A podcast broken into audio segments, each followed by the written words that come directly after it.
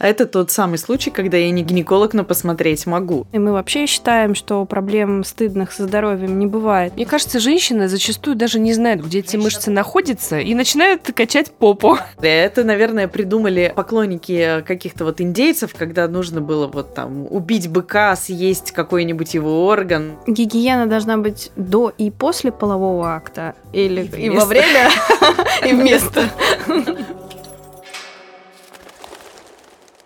Всем привет! Это подкаст «Клетка тела», в который мы приглашаем лучших представителей доказательной медицины, которые просто и честно помогут нам разобраться в вопросах здоровья. Напомню, что первый сезон посвящен вопросам гинекологии. С вами в студии врач-гинеколог Елена Аненкова и журналист Анна Ярыш.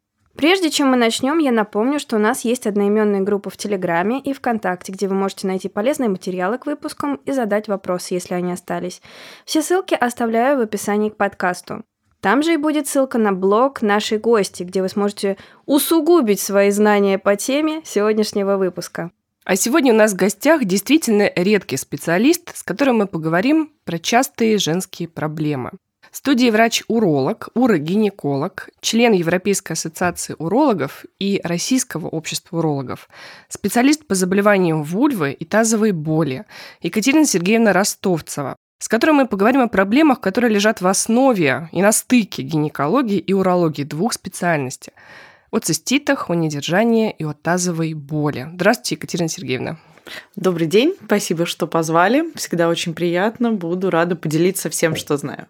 Давайте начнем э, с вашей необычной специальности. Я, как обыватель, поговорю про клише. Есть женский врач, это врач-гинеколог, и есть врач мужской, это врач-уролог. И как так получилось, что вы объединяете в себе эти специальности? С какими запросами, наверное, чаще всего к вам приходят женщины? Но на самом деле вы не первый человек, кто думает именно так, э, хотя это ошибка. На самом деле уролог это не мужской врач, это врач, который лечит и мальчиков, и девочек, потому что писают и мальчики, и девочки. А, собственно, уролог занимается мочевыделительной системой в первую очередь. Просто так получилось, что кроме того, что он занимается мочевыделительной системой, еще занимается и мужской половой системой, потому что андролога, как отдельного врача, в принципе, у нас так же, как и урогинеколога, не существует. Но из-за того, что большинство женщин точно так же не знают, что существует такой вот уролог, который может вылечить мочевыделительную систему, они с этими проблемами идут к гинекологу. И вот тут возникает большая проблема, что гинекологи не должны лечить мочевыделительную систему. И женщина оказывается, ну, собственно, в какой-то дыре, когда она к урологу не идет просто потому, что не знает, или она идет к урологу и попадает там на какого-нибудь дядьку, который говорит, я девочек вообще-то не лечу, ну ладно, раз уж пришла, иди. И э, гинеколог, который говорит, вам вообще-то нужно к урологу, потому что я, конечно, могу что-то полечить, но не могу. Вот поэтому по-хорошему нам нужен урогинеколог. И такие специалисты есть, хотя официально, там, именно в России, такой специальности не существует. Я еще столкнулся один раз с тем, что на приеме уролога он предложил мне меня осмотреть. Вот, что мне не очень бы хотелось, что он делал, потому что это был мальчик, уролог. Вот, а мне казалось, что урологи-то не осматривают, э, в принципе, ничего. И, тут и отправляют гинекологам. Да. гинекологи осматривают, и вдруг зачем-то начинают лечить не свои проблемы. Ну, в общем, действительно, на приеме необходим осмотр это тот самый случай, когда я не гинеколог, но посмотреть могу. А, на самом деле это как раз хороший уролог, который посмотреть а, может. И хороший уролог, качественный уролог. На самом деле любой уролог обязан женщину, которая пришла там, с циститом, с недержанием мочи, с какой-то еще проблемой, ну я не знаю, ну может быть только с камнями в почках, если она пришла, тогда еще можно как-то предположить, что он ее на кресле не посмотрел. Со всеми остальными проблемами он обязан ее на кресле смотреть. Это прописано в стандартах, это прописано, там, не знаю, если мы будем смотреть все вот инструкции, которые идут. Просто действительно так вышло, что раньше, особенно урологи были в основном мужчины, а, девочки стеснялись, и как-то так вышло, что урологи забыли, что девочку нужно обязательно на кресле смотреть. Хотя это абсолютно необходимо, и без осмотра на кресле невозможно вылечить цистит, недержание мочи, там, тазовую боль или что-то еще. Вот это новости. Да, ну, наверное, самая-самая актуальная проблема, с которой женщины приходят, как мы уже выяснили, гинекологам и урологам, это цистит. Расскажите, пожалуйста, кратко, что это за проблема, насколько она часто встречается, вообще с какими жалобами женщина должна прийти к врачу? Ну, наверное, не существует женщины, которая бы не знала, что такое цистит. Если такая женщина вдруг существует, для нее плохая новость. К сожалению, однажды в своей жизни она об этом узнает.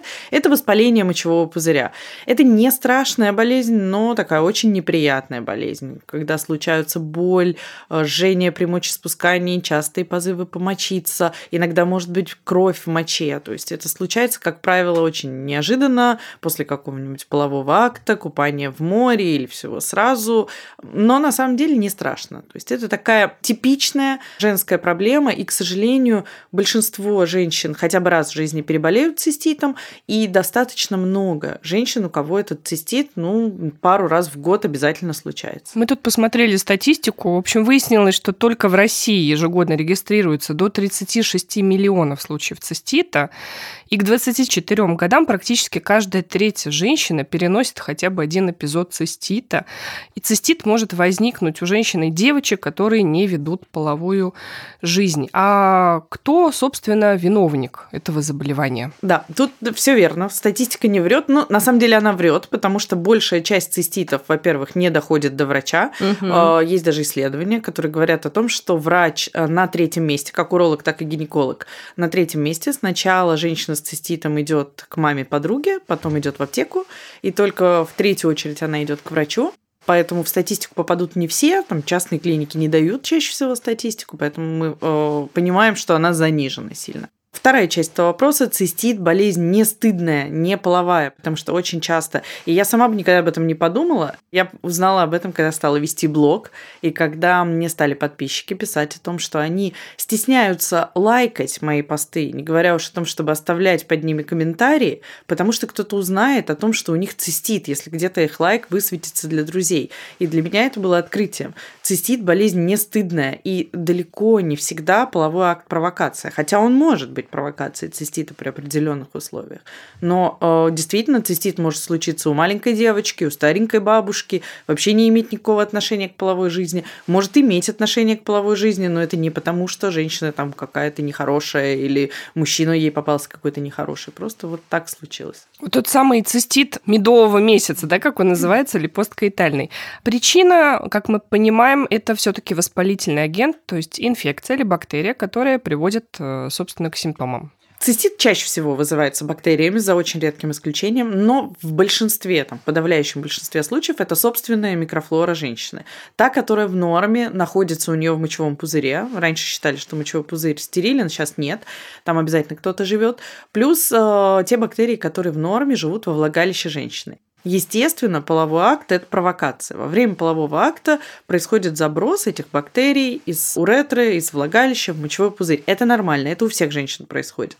Просто, если это случается после длительного перерыва в половой жизни, например, тот самый там первый половой акт, или если это случается очень часто, медовый месяц, интенсивная половая жизнь, смена полового партнера, частый длительный секс, то есть организм просто не успевает справляться с объемом поступивших бактерий тогда это может случиться цистит.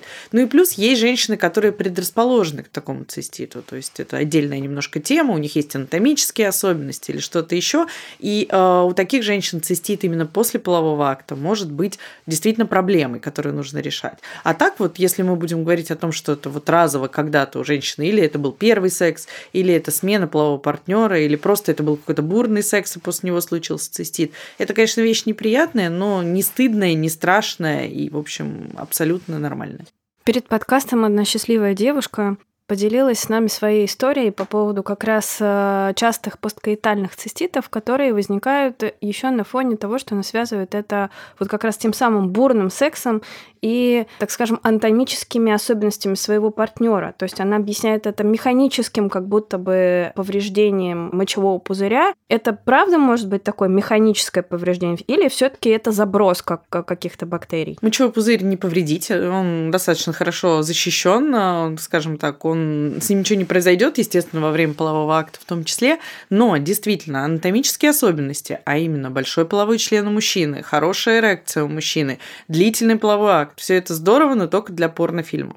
А это все провокация цистита. А вот интересно посмотреть статистику цистита у порноактрис.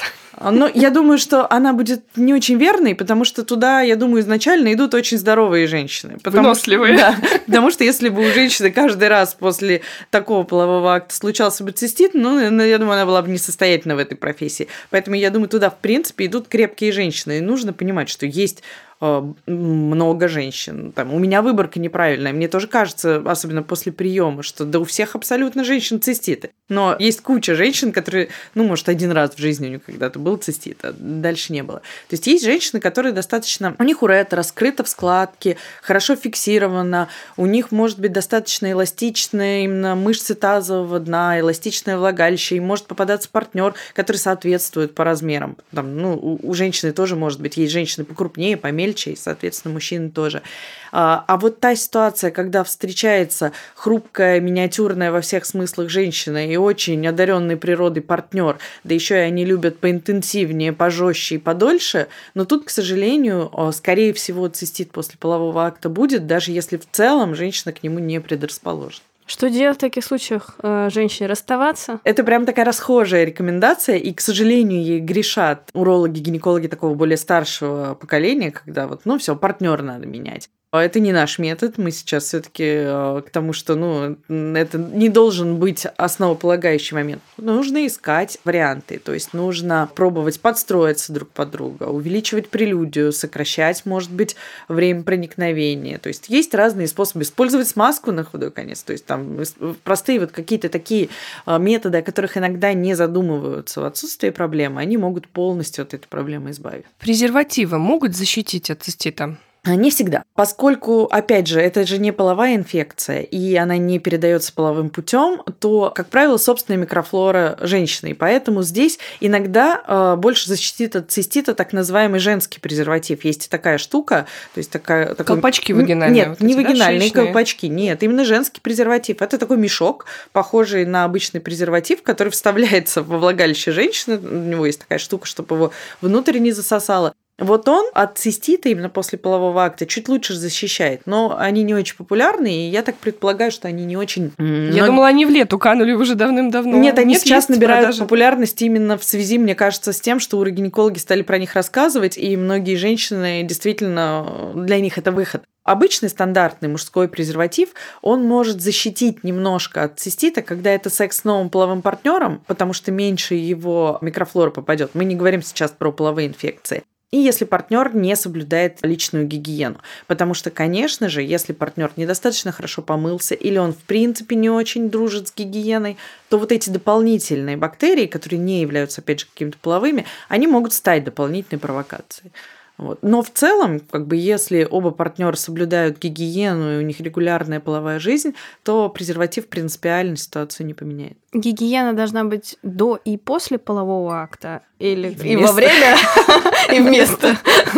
Да, да, гигиена на самом деле а, наше все, и такая вот поведенческая профилактика цистита, она очень часто позволяет уйти полностью от а, обострений. То есть а, принять душ вместе с партнером, помыв все, целиком. И руки, которые участвуют в половом акте, там грязь из-под ногтей вытащить. Учитывать, что если есть смена секса, оральный, анальный, вагинальный, то это тоже должно происходить через душ, через смену презерватива, либо разводиться вообще в разные дни, потому, ну, если это там сильно нарушает какую-то романтику, эстетику процесса. Обязательно после полового акта, ну, тут уже мужчину можно оставить в покое, не до него, э, но женщине необходимо обязательно подмыться и еще и пописать для того, чтобы лишние эти бактерии смыть. Это как у меня подруга, пациентка, говорит, слушай, а как же они так в фильмах все делают, без вот этой вот прелюдии, без вот этих необходимых а, степов? Я как раз вот сижу и размышляю на том, что вот все, пока ты помоешься, пока ты вот это вставишь в себя какую-нибудь вот эту тряпочку, какое там уже желание, я уже хочу спать и вообще. Да.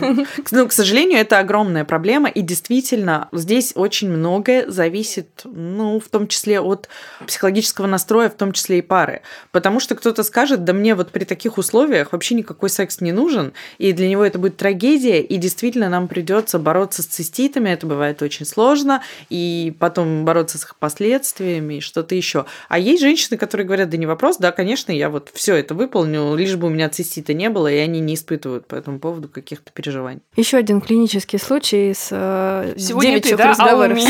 А у меня А у меня. А у меня, да, подруга рассказывала о том, что она у себя заметила природу особенную возникновения циститов, которая была выявлена психологом, проработана и снята. То есть это то, что называется психосоматический цистит, как она сказала. Это научная история или нет? Здесь не все так а, просто на самом деле.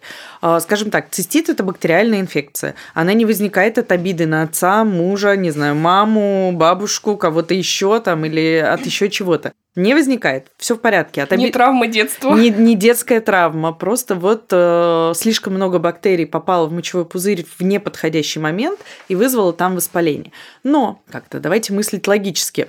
Тот же самый цистит после полового акта, какие у него факторы риска? Отсутствие смазки, интенсивный длительный половой акт, нерасслабленные мышцы и так далее, и так далее. Теперь представим женщину, у которой проблемы какие-то с партнером или такая обида на отца, что она всех мужчин настолько ненавидит. Она этого секса не очень-то хотела, она не возбуждена, у нее не выделилась смазка, она вся сжалась, у нее сжались мышцы, э, слишком сильное было трение во время полового акта. В общем, все сделали не так, у нее случился цистит. Через несколько таких эпизодов у нее сформируется четкая связка, что вот, э, вот это случается.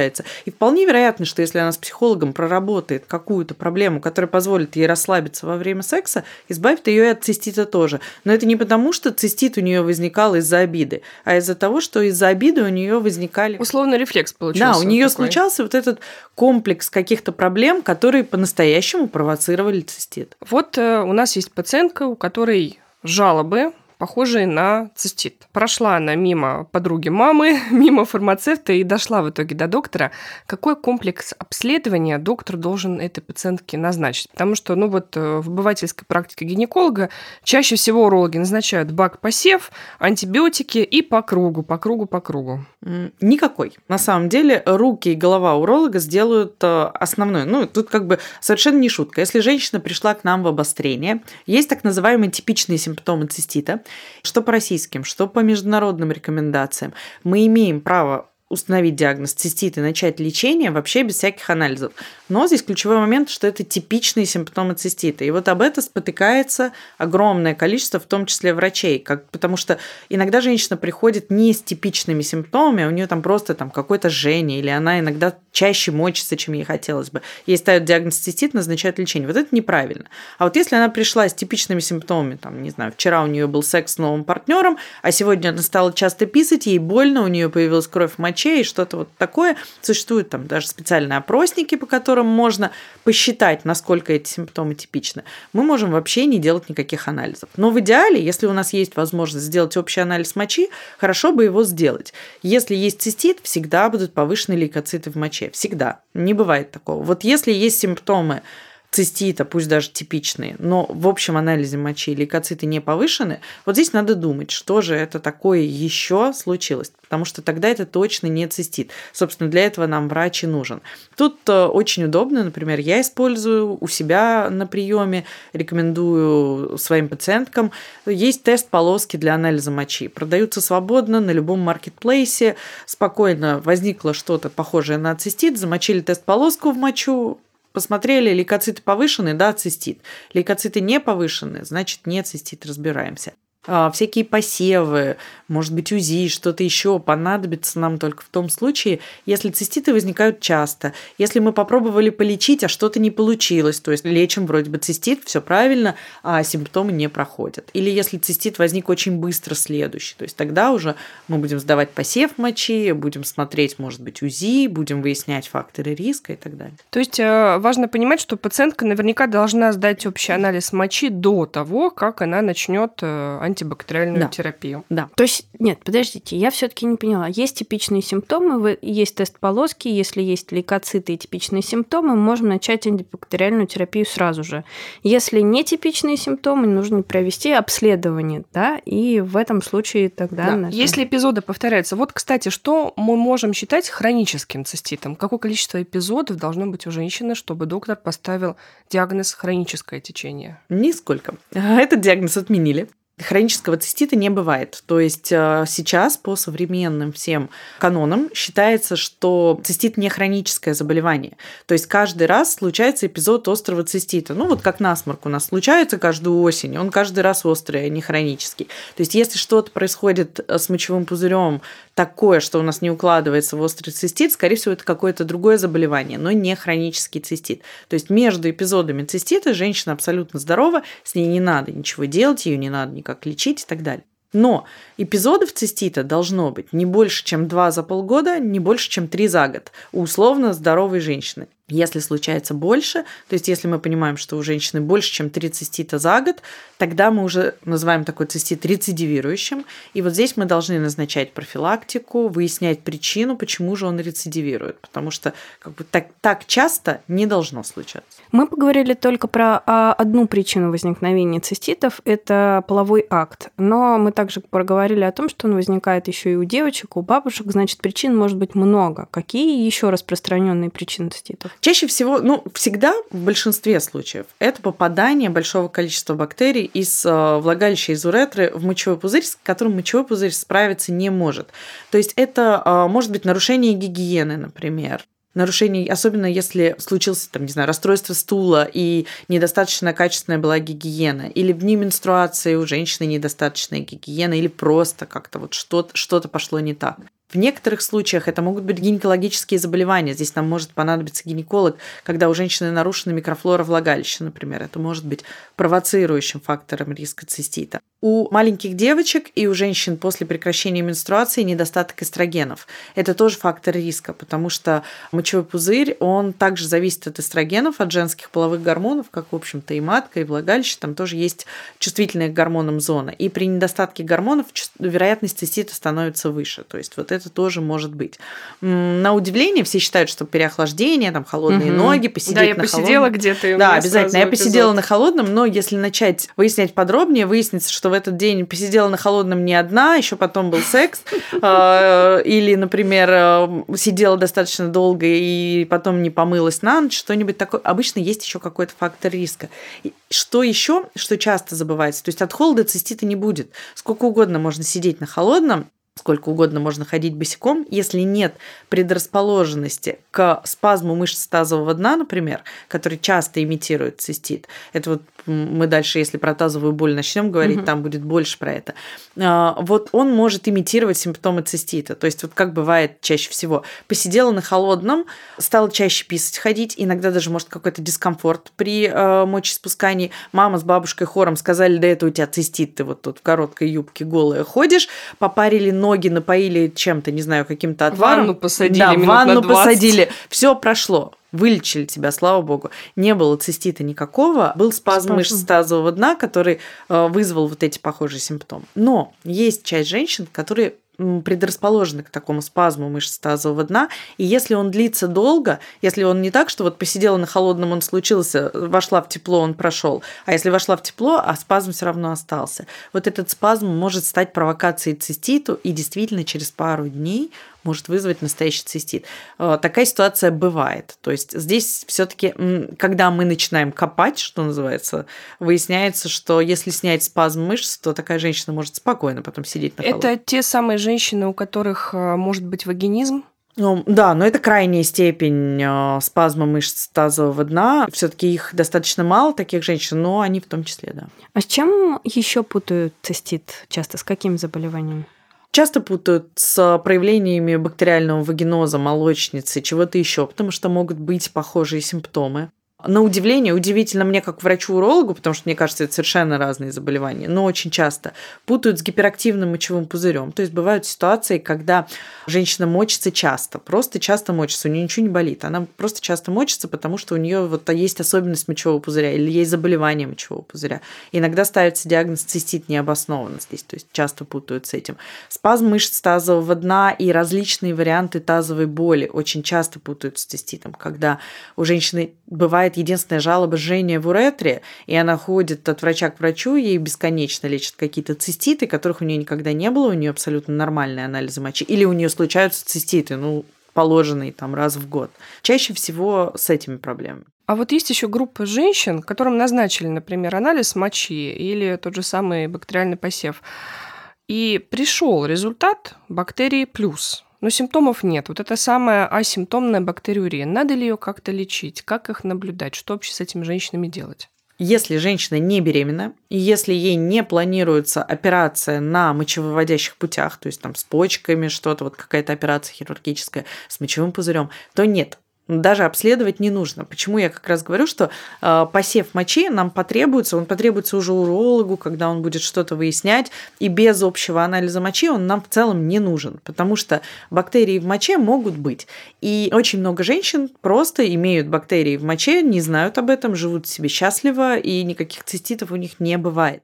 Больше того, есть такая теория, сейчас она набирает обороты, считается, что вот те бактерии в моче, которые э, живут, они отчасти и защищают мочевой пузырь. То есть они как сторожевые собаки, они заняли эту область, они цистит не вызывают, а, человек научился с ними жить, и, в общем, они прекрасно сосуществуют. Если а, в этот момент вылечить этого человека, то есть дать какой-то антибиотик, который эти бактерии убьет, на их место все равно придут. Придет другой штамм бактерий или другие бактерии. То есть это место не будет пустым.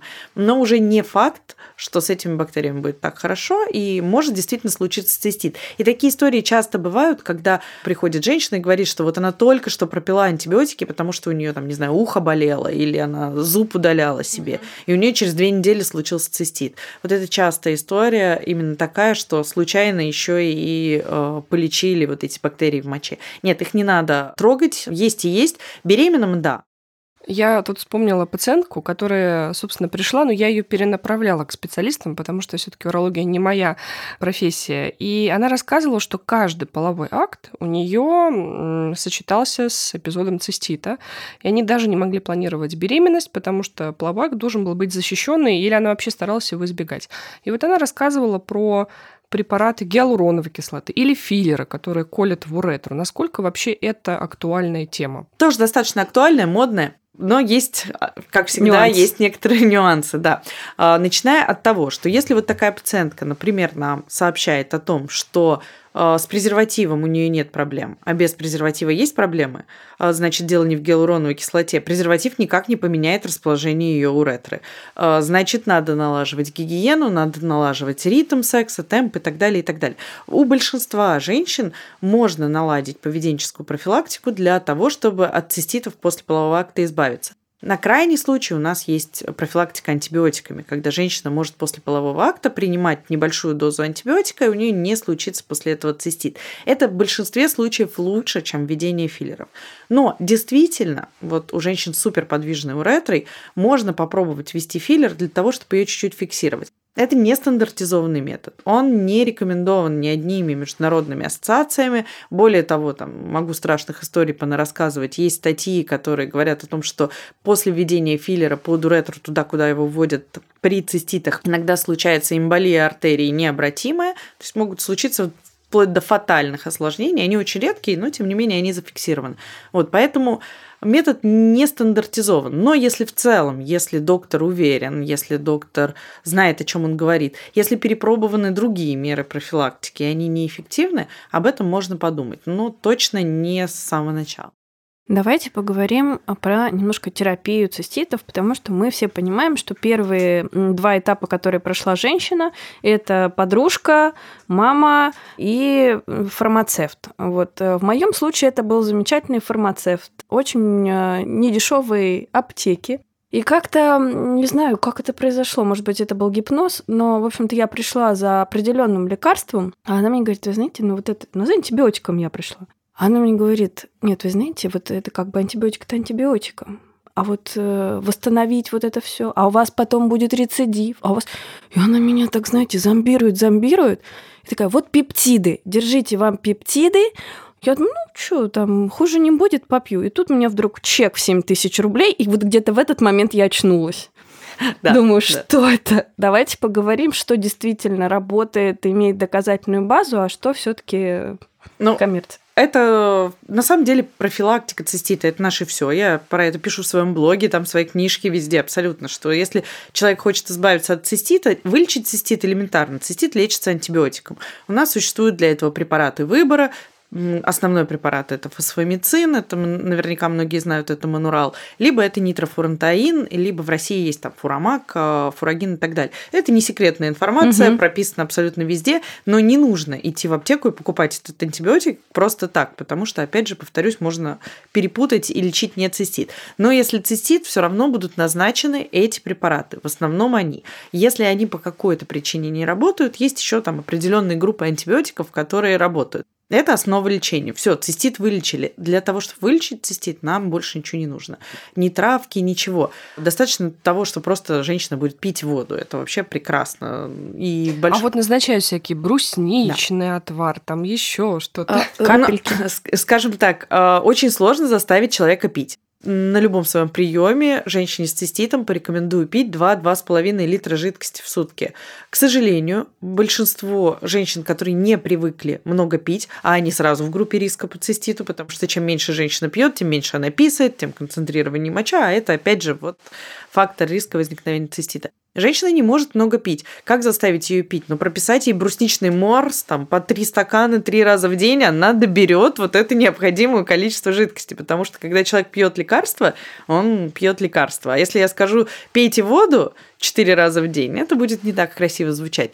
Но если я вижу, что пациентка, которая готова, готова к сотрудничеству и так далее, я честно говорю о том, что разницы не будет. Пить отвары или так далее. Нравится пить отвары, легче от них – пожалуйста, они обладают там легким мочегонным, легким антисептическим действием, чудес не будет. С пептидами-то с моими за 7 тысяч что? С пептидами вообще отличная история. Это, наверное, придумали э, поклонники каких-то вот индейцев, когда нужно было вот там убить быка, съесть какой-нибудь его орган, там, чтобы обрести его смелость и что-то еще. Э, потому что логика абсолютно такая же. То есть вот пептиды для мочевого пузыря, это, по-моему, мочевые пузыри то ли бычьи, то ли там еще каких-то животных. А для лечения простатита это простата каких-то животных. Почему, сожрав простату какого-то животного, тестостерон будем скоро повышать семенниками, да? Ну, ну, ну да, ну тогда съешьте. Вот бараньи яйца, есть блюдо готовят хорошо. Наверняка вы получите те же самые пептиды, только наверняка это будет дешевле и вкуснее. Вот и, собственно, повод попробовать. Но мне кажется, сейчас эти пептиды разве что в уши закапывают. Да, это очень красивая теория, но, к сожалению, она не выдерживает критики, потому что пептиды разрушатся до аминокислот у нас в желудке, неважно, как они к нам пришли, в виде стейка или в виде это капсулы. Белок. Да, это белок, который будет разрушен до аминокислот, чтобы усвоиться. Там есть некоторые пептиды, которые как-то еще могут проскакивать, но это всегда как бы э, не та история. То есть организм их все равно расщепит и употребит в виде аминокислот. Немножечко назад хотела бы вернуться по поводу обнаружения, так скажем, цистита. Такой вот вопрос к голову пришел, что часто урологи просят пересдать мочу. То есть они говорят, что, скорее всего, была проблема со сбором мочи, потому что требуются определенные правила.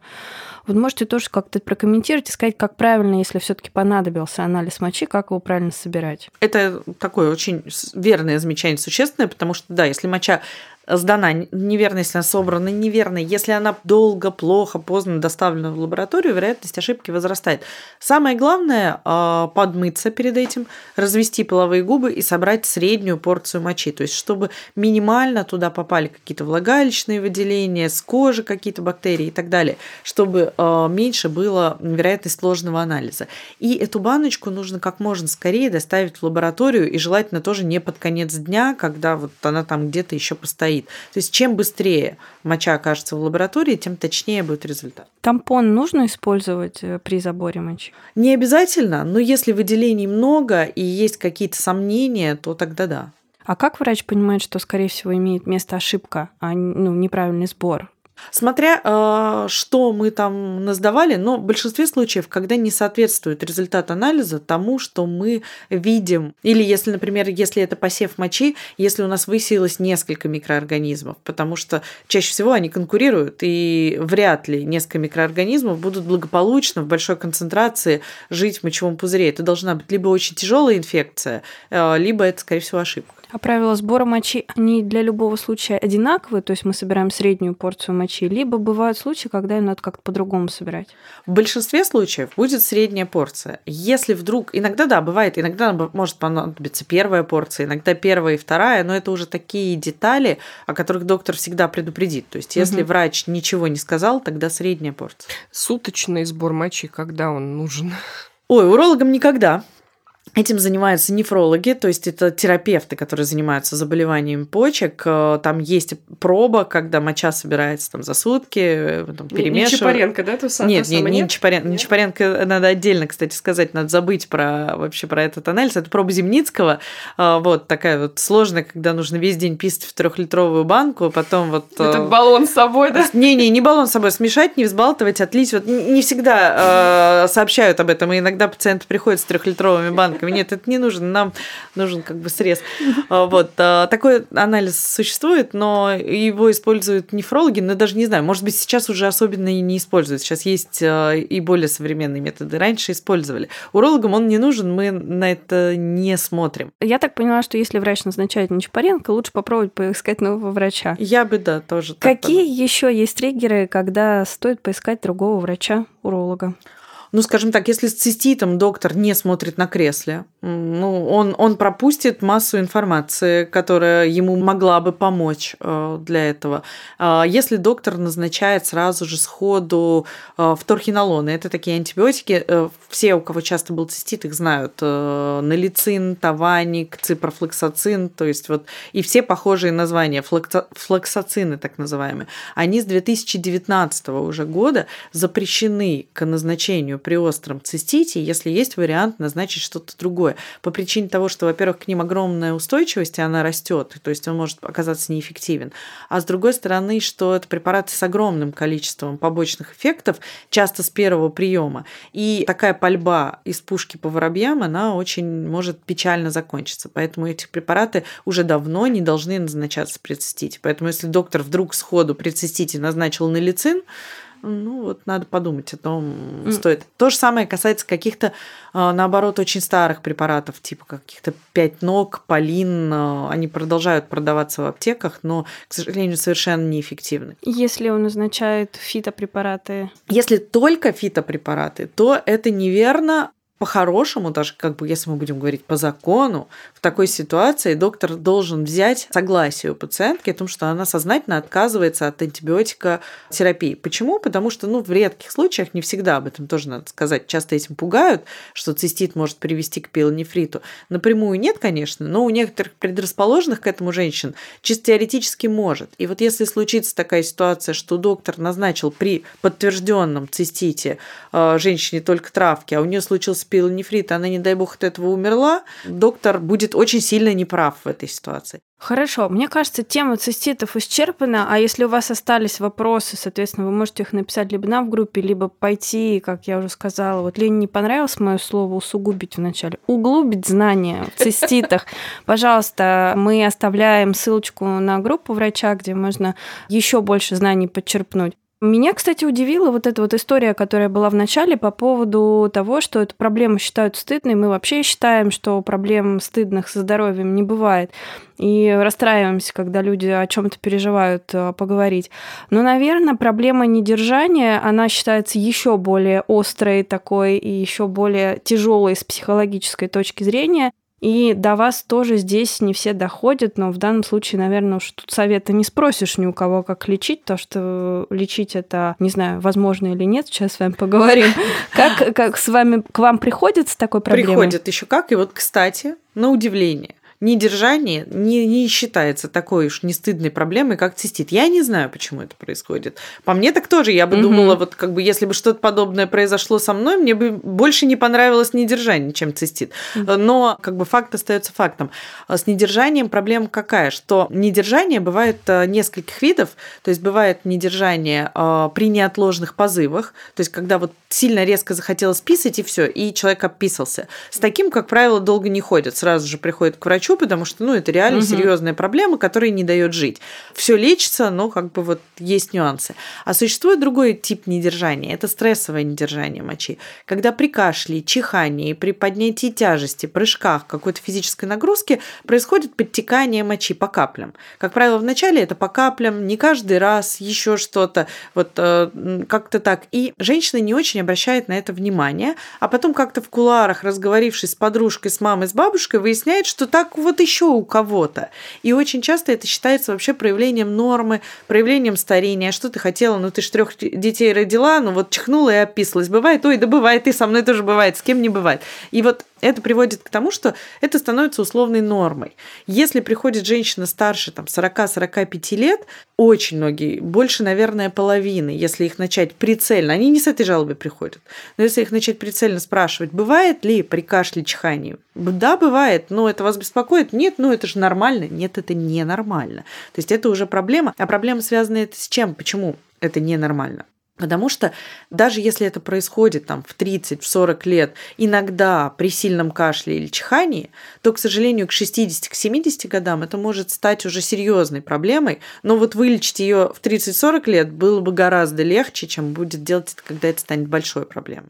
Из-за чего это происходит? А, слабость мышц тазового дна из жизни. То есть у женщин э, тазовое дно – это, как правило, проблема женщин. У мужчин почти такого не бывает, э, потому что у женщин в тазовом дне есть огромная дыра э, для того, чтобы через нее проходил ребенок. И, к сожалению, тазовое дно, особенно из-за беременности, из-за родов, особенно если они тяжелые, или если женщина в целом в жизни поднимает часто тяжести, какой-то ведет такой образ жизни с большим количеством физической нагрузки, то тазовое дно ослабевает, а мы его чаще всего не тренируем, сильно нагружаем, и вот опять же совокупность каких-то факторов, в результате чего моча перестает удерживаться. Есть ли предрасположенность к стрессовому удержанию мочи, например, пациентки с дисплазией соединительной ткани? Да, да, однозначно. То есть э, чем слабее соединительная ткань, потому что моча удерживается за счет чего? Ну, существуют мышечные сфинктеры мочевого пузыря, их два. Один мы можем контролировать, другой мы не можем контролировать. А вот тот, который мы можем контролировать, делать, он, по сути, состоит из мышц тазового дна. То есть от их э, силы зависит. Но мышцы тазового дна – это не все тазовое дно, там еще и связки. И если, например, перерастянулись и провисли связки, мышцы-то мы можем накачать вот эти все, всеми нынче любимые упражнения Кегеля, мы можем попытаться как-то мышцы укрепить, то если связки сильно провисли, мы ничего, к сожалению, с этим сделать не сможем, останется только хирургия. А профилактировать как-то можно этот процесс? Можно запретить женщинам батут вот, э, и Не под... поднятие тяжести. Да, скажем так, ну, в урологии существует даже такой батутный тест на недержание мочи, когда приходит женщина и говорит, например, я не уверена, мне вот кажется, иногда вот вроде бы подтекает, а может и не подтекает, а может это вообще не моча была, что-то не пойму, что-то происходит. Существует э, так называемый батутный тест. Батутный тест заваливает большинство женщин. То есть, когда женщине дается сухая прокладка взвешенная, и она отправляется на 20 минут на батут хорошенько попрыгать. Вот если у нее есть стрессовое недержание мочи, она батутный тест однозначно завалит. Но это такой агрессивный достаточно тест. Есть просто тест с прокладкой, когда также можно походить, почихать, поприседать и, в общем, посмотреть, посмотреть, что там будет. Как это лечится?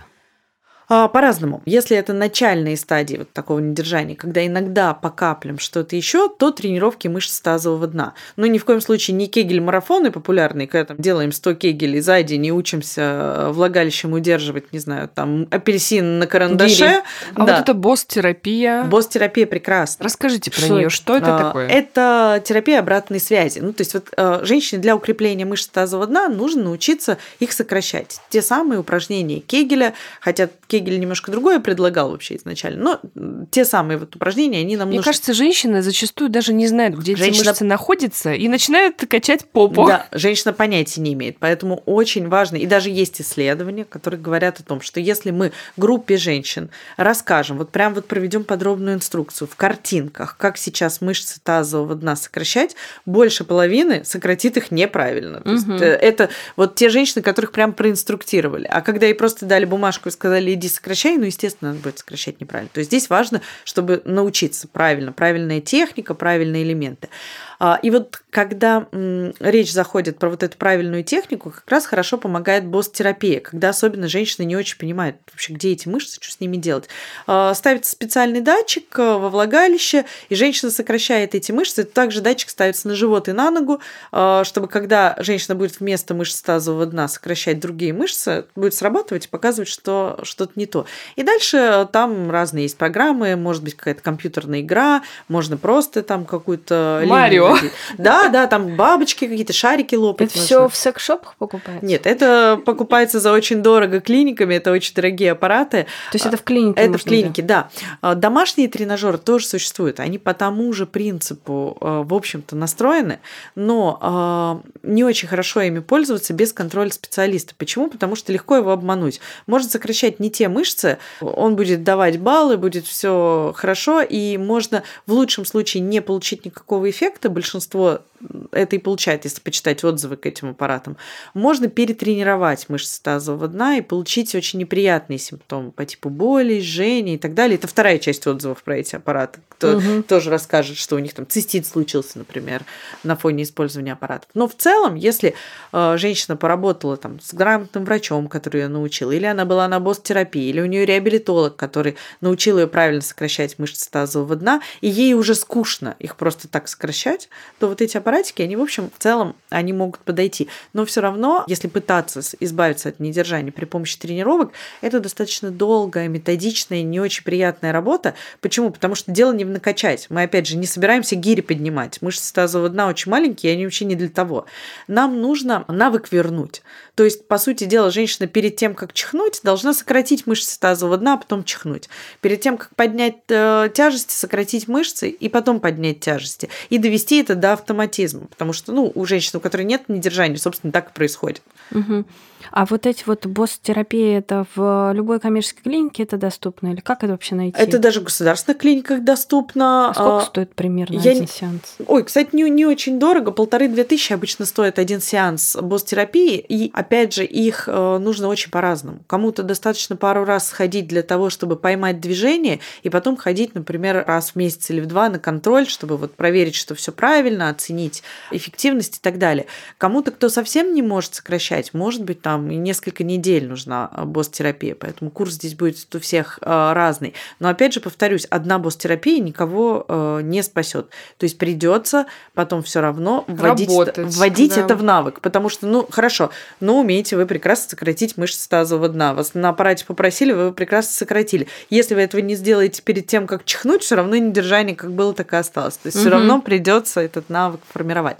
Но это вот только, так скажем, какие-то такие начальные стадии, либо у нас есть градация, что мы можем на одну степень поднять. Вот у нас была там первая степень, э, вторая степень держания, мы можем из нее первую сделать. Мгм. Была третья, можем сделать вторую. Но надо сказать, что когда уже там будет сильная степень недержания, ну что толку, что мы хорошо, ладно, раньше это были полностью мокрые трусы, а теперь это мокрая прокладка. Но женщине как было некомфортно, так и осталось некомфортно. В таком случае только хирургия, конечно. А если у пациентки недержания нет, можно ли так профилактировать его развитие? Если нет каких-то показаний, то есть вот ее ничего не беспокоит, у нее все в порядке. Она, например, родила ребенка, сходила к доктору, доктор посмотрел, сказал, что у нее в целом все восстановилось, все хорошо. Как-то специально вводить это в свою рутину, если ничего не беспокоит, не стоит. Либо если прям вот очень хочется почему-то, по какой-то причине, то делать это под контролем специалиста, потому что мышцы маленькие, перетренировать их очень-очень легко,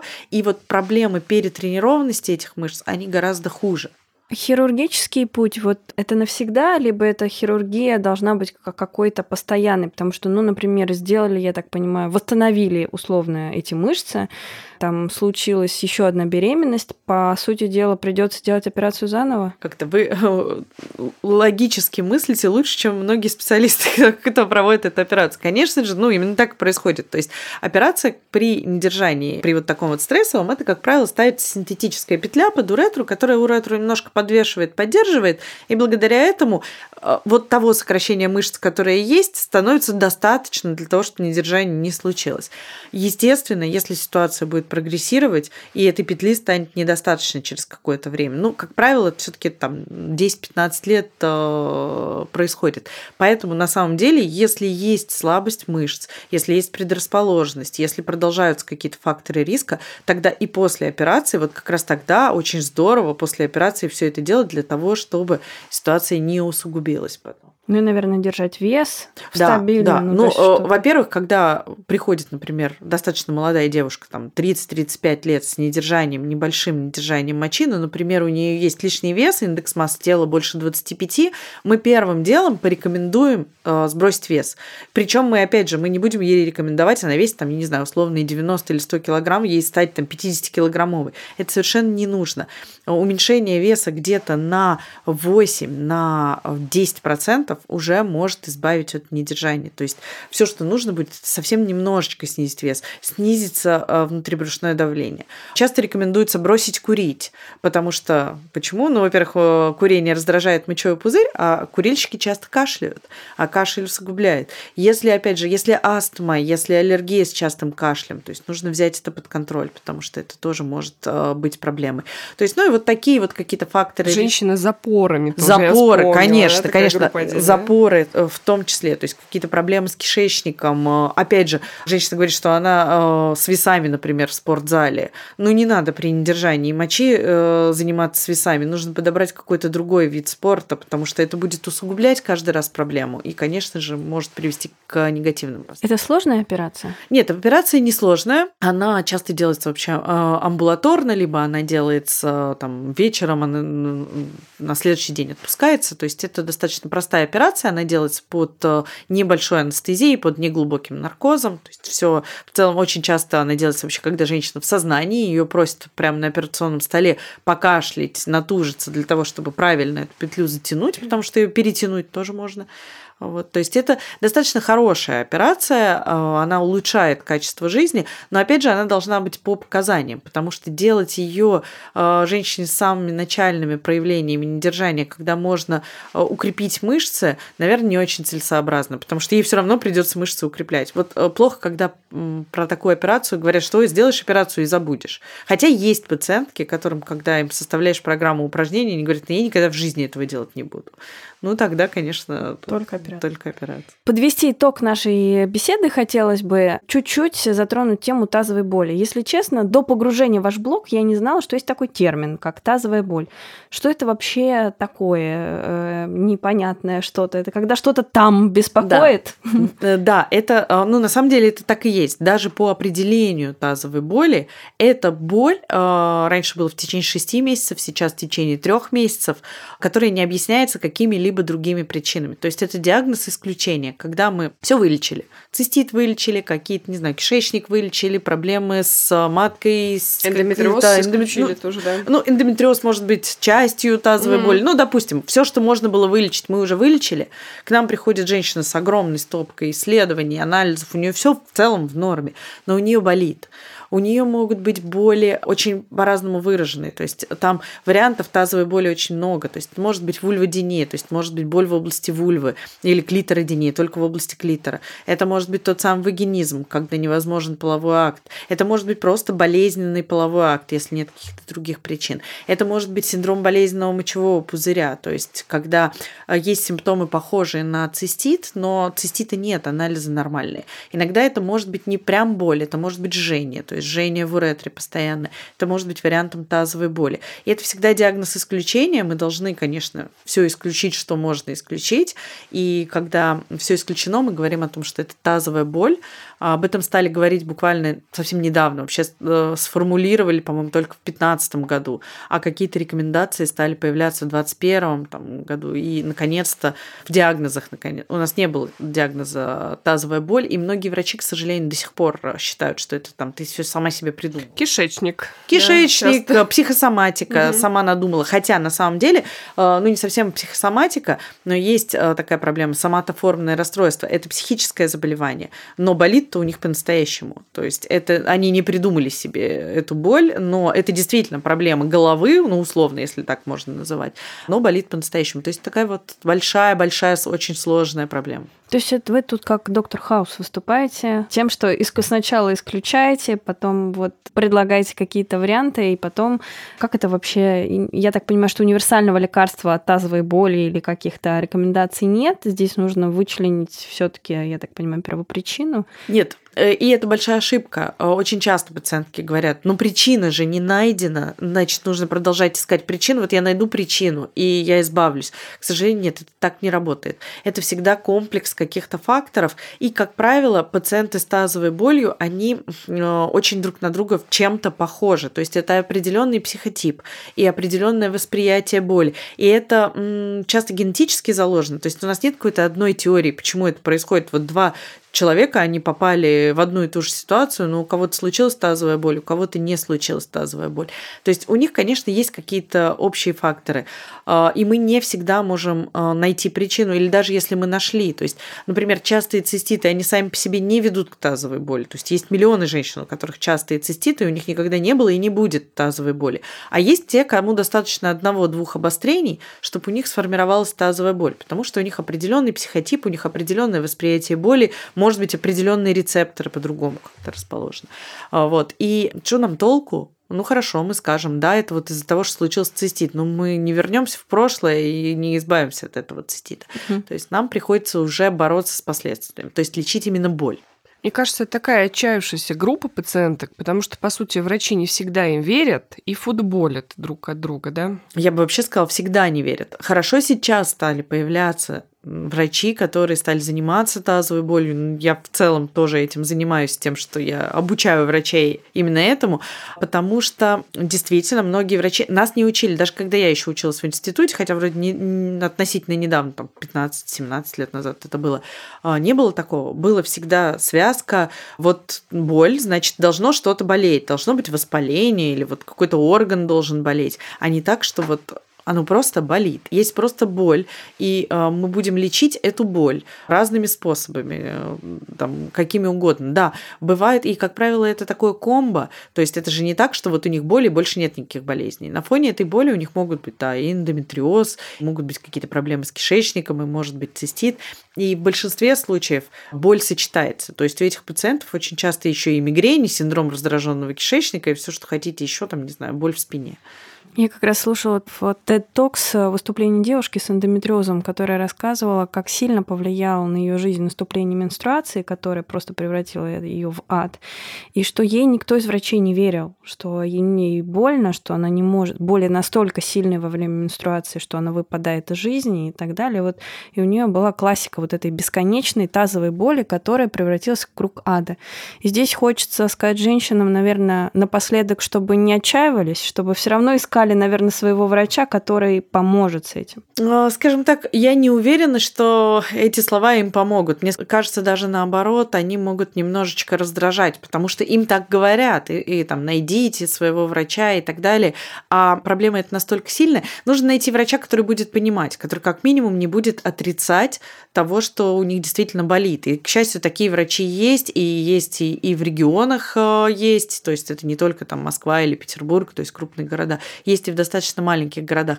И уж точно сразу же однозначно уходить от врачей, которые отрицают эту боль. Потому что здесь чем больше этой боли, тем больше этой боли. И попав даже на простой какой-то гинекологический осмотр к какому-нибудь врачу, который будет говорить, ой, да что там у тебя болит? Там у всех не болит, а у тебя болит. А вот, к сожалению, если для обычной женщины это может быть просто неприятно, то для женщины с тазовой болью это может вогнать ее вот в огромное обострение. Поэтому вот от таких врачей точно бежать. И да, да, понимать, что мы не всегда это можем вылечить, но мы можем взять это под контроль. Скорректировать хотя бы как-то. Спасибо, было очень полезно, было супер интересно. Еще раз напомню, что дополнительную информацию вы можете получить э, в блоге у врача. Да. Спасибо. Спасибо. Спасибо. Спасибо.